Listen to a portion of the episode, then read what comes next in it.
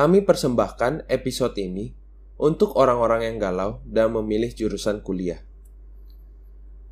Hai, halo. Pada hari ini, Budi dan Arif nongkrong di tebing dekat rumah Budi. Di sana mereka bercerita tentang cita-cita dan keluarganya. Seperti anak-anak kebanyakan nih, keduanya menanggung ekspektasi dari ayahnya. Walaupun ayah Budi sudah meninggal, dia sendiri tetap mengingat apa yang dikatakan ayahnya pada waktu ia kecil. Ayahnya itu selalu berkata kepada Budi, "Kamu itu ya harus jadi dokter, jangan jadi seniman. Itu kan pekerjaan yang gak jelas." Begitu pula dengan Arif. Dia merupakan orang yang sangat saintifik dan tidak selalu peduli dengan yang namanya agama dan ilmu-ilmu lainnya yang dianggap tidak masuk akal. Namun, orang tuanya menyuruhnya untuk ke pesantren pada tahun depan. Hal itu tentu saja sangat tidak disetujuinya, karena ia tidak mau menjadi dai ataupun orang-orang yang menjadi pemuka agama. Selagi keduanya ditempa oleh dilema ini, mereka juga harus mengerjakan karya ilmiah dari guru fisikanya. Arif, yang memang suka dengan ilmu pengetahuan alam, merasa sangat mudah untuk mengerjakannya dan menganggap lemah si Budi karena Budi lebih menyukai kesenian kontemporer. Memang dari awal Budi selalu kesulitan dalam mengerjakan pelajaran IPA. Dia selalu merasa bahwa itu harusnya bukan pilihan yang wajib, tetapi merupakan pilihan bagi setiap orang untuk mempelajari apa yang ia sukai. Dengan kesalnya, ia berdiri dan berteriak, Kenapa semuanya harus begini sih? Kenapa ilmu yang harusnya memanusiakan manusia malah menindas pilihan bebasnya? Setelah itu pun, Budi pun terdiam. Begitu pula dengan Arif. Lalu, Budi bertanya-tanya nih, apakah ilmu se selalu seperti ini? Kaku dan harus dipatuhi oleh setiap orang? Dan juga, apakah Budi harus menurut dengan orang tuanya atau mengikuti kata hatinya sendiri. Dalam kesenyapan itulah datang teman Budi yang bernama Joko. Ia adalah orang yang sangat santai. Dia itu orangnya juga bodoh amat dengan orang lain dan selalu memilih untuk berbeda dengan orang lain, alias anti mainstream. Joko pun mendekati mereka karena mendengar teriakan Budi di tebing itu. Di sana, dia menjelaskan kepada mereka berdua pendapat ya tentang permasalahan budi.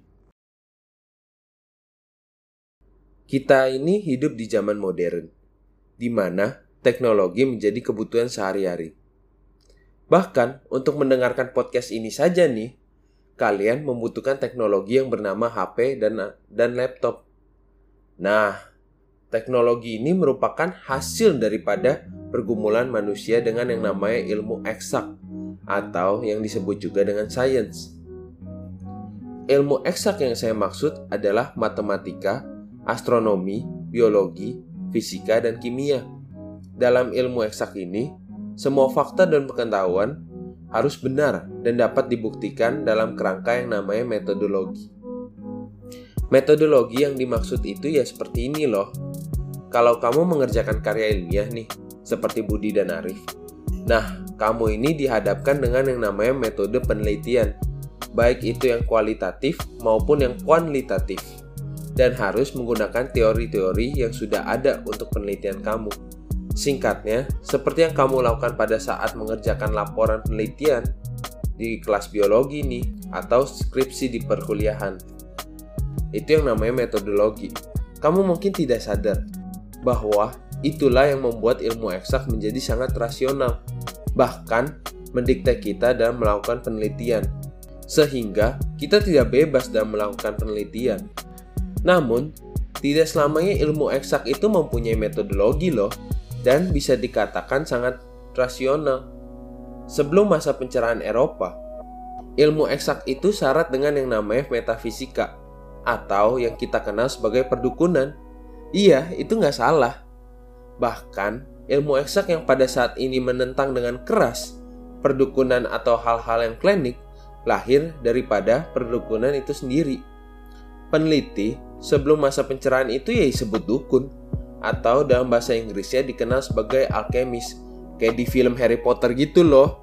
Jadi nih Lu harus tahu Isaac Newton itu dan penemu aljabar itu ya, itu ya bukan ilmuwan pada masanya, tetapi ya seorang dukun kayak kayak di Banyuwangi gitu. Dukun-dukun. Nah, lalu pada abad pencerahan ini, ilmu eksak dan perdukunan cerai pada saat revolusi Prancis. Seperti orang cerai nih ya pada umumnya. Mereka memusuhi istri lamanya yaitu metafisika atau yang disebut juga sebagai perdukunan.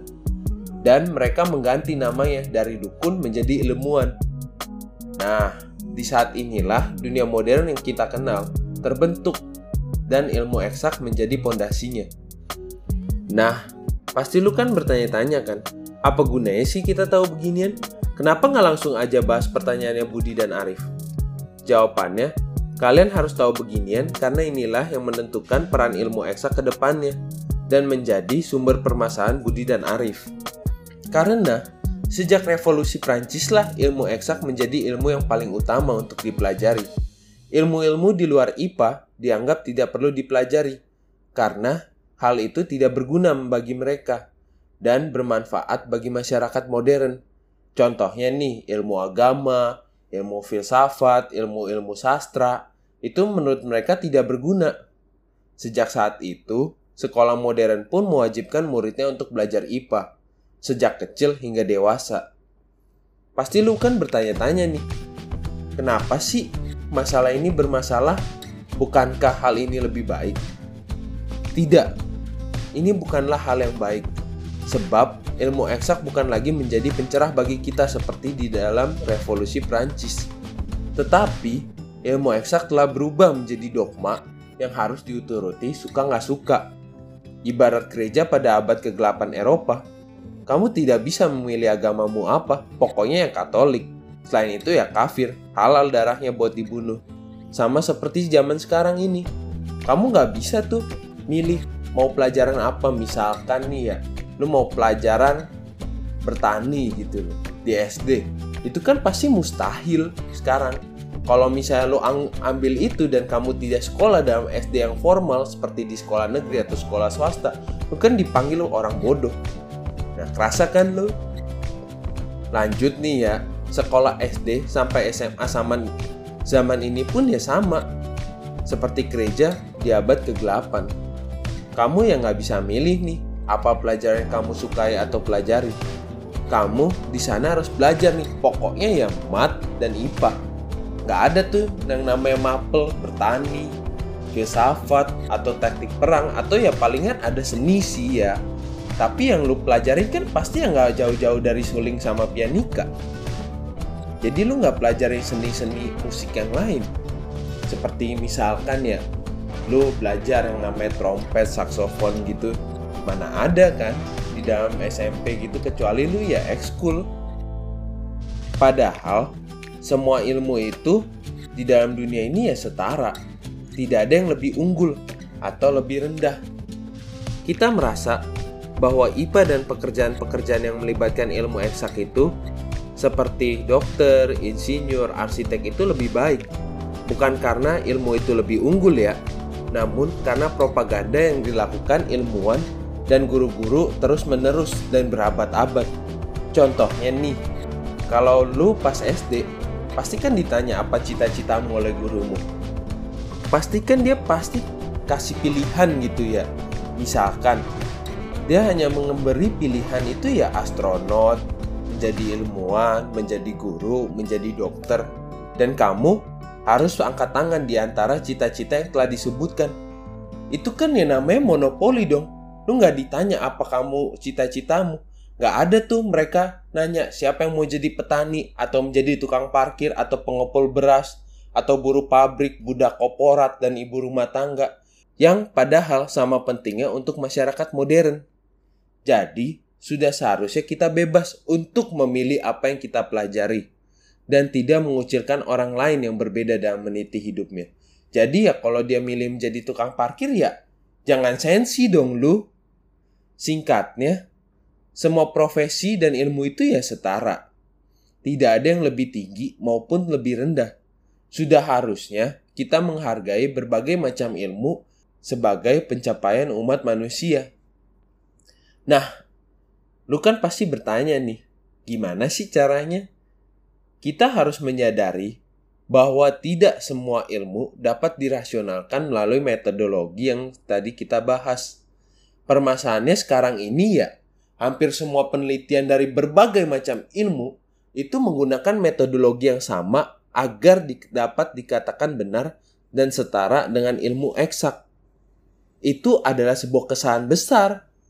Sebab tidak semua ilmu dapat cocok menggunakan metodologi ibaratnya ya lu ternak lele di kamar mandi ya nggak masuk lah jir jijik anjing begitu pula dengan ilmu sebab penggunaan metodologi yang sama dan universal itu mengkerdilkan bakat manusia dalam memahami lingkungan dan dirinya.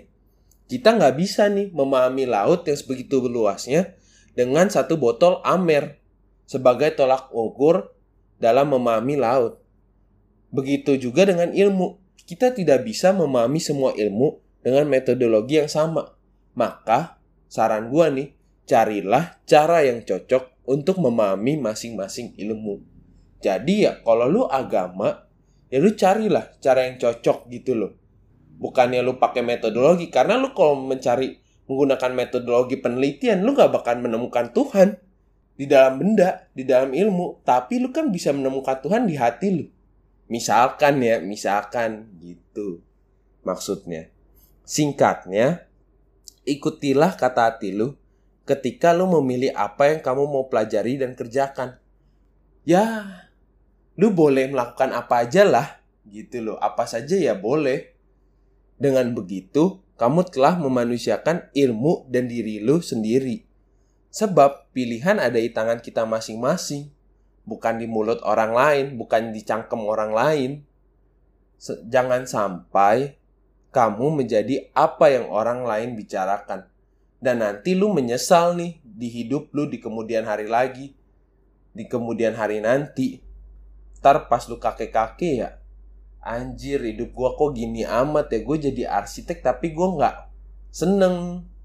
Nah gue tuh pengennya bertani. Nah itu kan namanya lu menyesal di hari tua jangan sampai gitu poinnya ya menurut gua ya lu itu ya harus memilih sesuai apa kata hati lu nih ketika lu memilih jurusan, ketika lu memilih pekerjaan, ketika lu memilih apa yang lu mau pelajari. Sebab kalau lu memilih yang orang lain pilih maksudnya mengikuti tren nih segala macam lu tuh nggak bahagia gitu loh. Yang terpenting itu ya lu itu bahagia nggak pertanyaannya? Nah, lu itu harus mencari kebahagiaan lu dengan apa aja yang ada gitu loh. Jadi lu harus mengikuti kata hati lu supaya lu bahagia. Ya walaupun orang bilang gajinya kecil gini-gini dan segala macam, tapi kalau lu bahagia kan hal itu selesai gitu loh. Lu menjadikan surga bagi lu itu ya di dunia gitu loh. Di dunia dan mungkin ya di akhirat nantilah. Setelah Budi dan Arif mendengarkan pendapatnya Joko, mereka merasa lega karena sudah tercerahkan oleh pemikiran Joko. Kata Budi nih kepada Joko, Memang sih, dunia itu ya tidak sempurna seperti yang kita mau. Kita harus mengarungi dunia bukan karena kita mau, tetapi karena kita terpaksa. Sudah seharusnya nih, gue memilih apa yang gue inginkan. Gak kayak apa yang kata bokap gue Begitu pula dengan Arif yang mengangguk-angguk setuju kepada Budi. Ia merasa bahwa pikirannya sudah terbuka dan menghormati semua ilmu sebagai setara. Tidak ada yang paling unggul. Setelahnya pun Joko pergi begitu saja meninggalkan Budi karena ia mau melanjutkan pesta anggur merah nih di bawah tebing itu.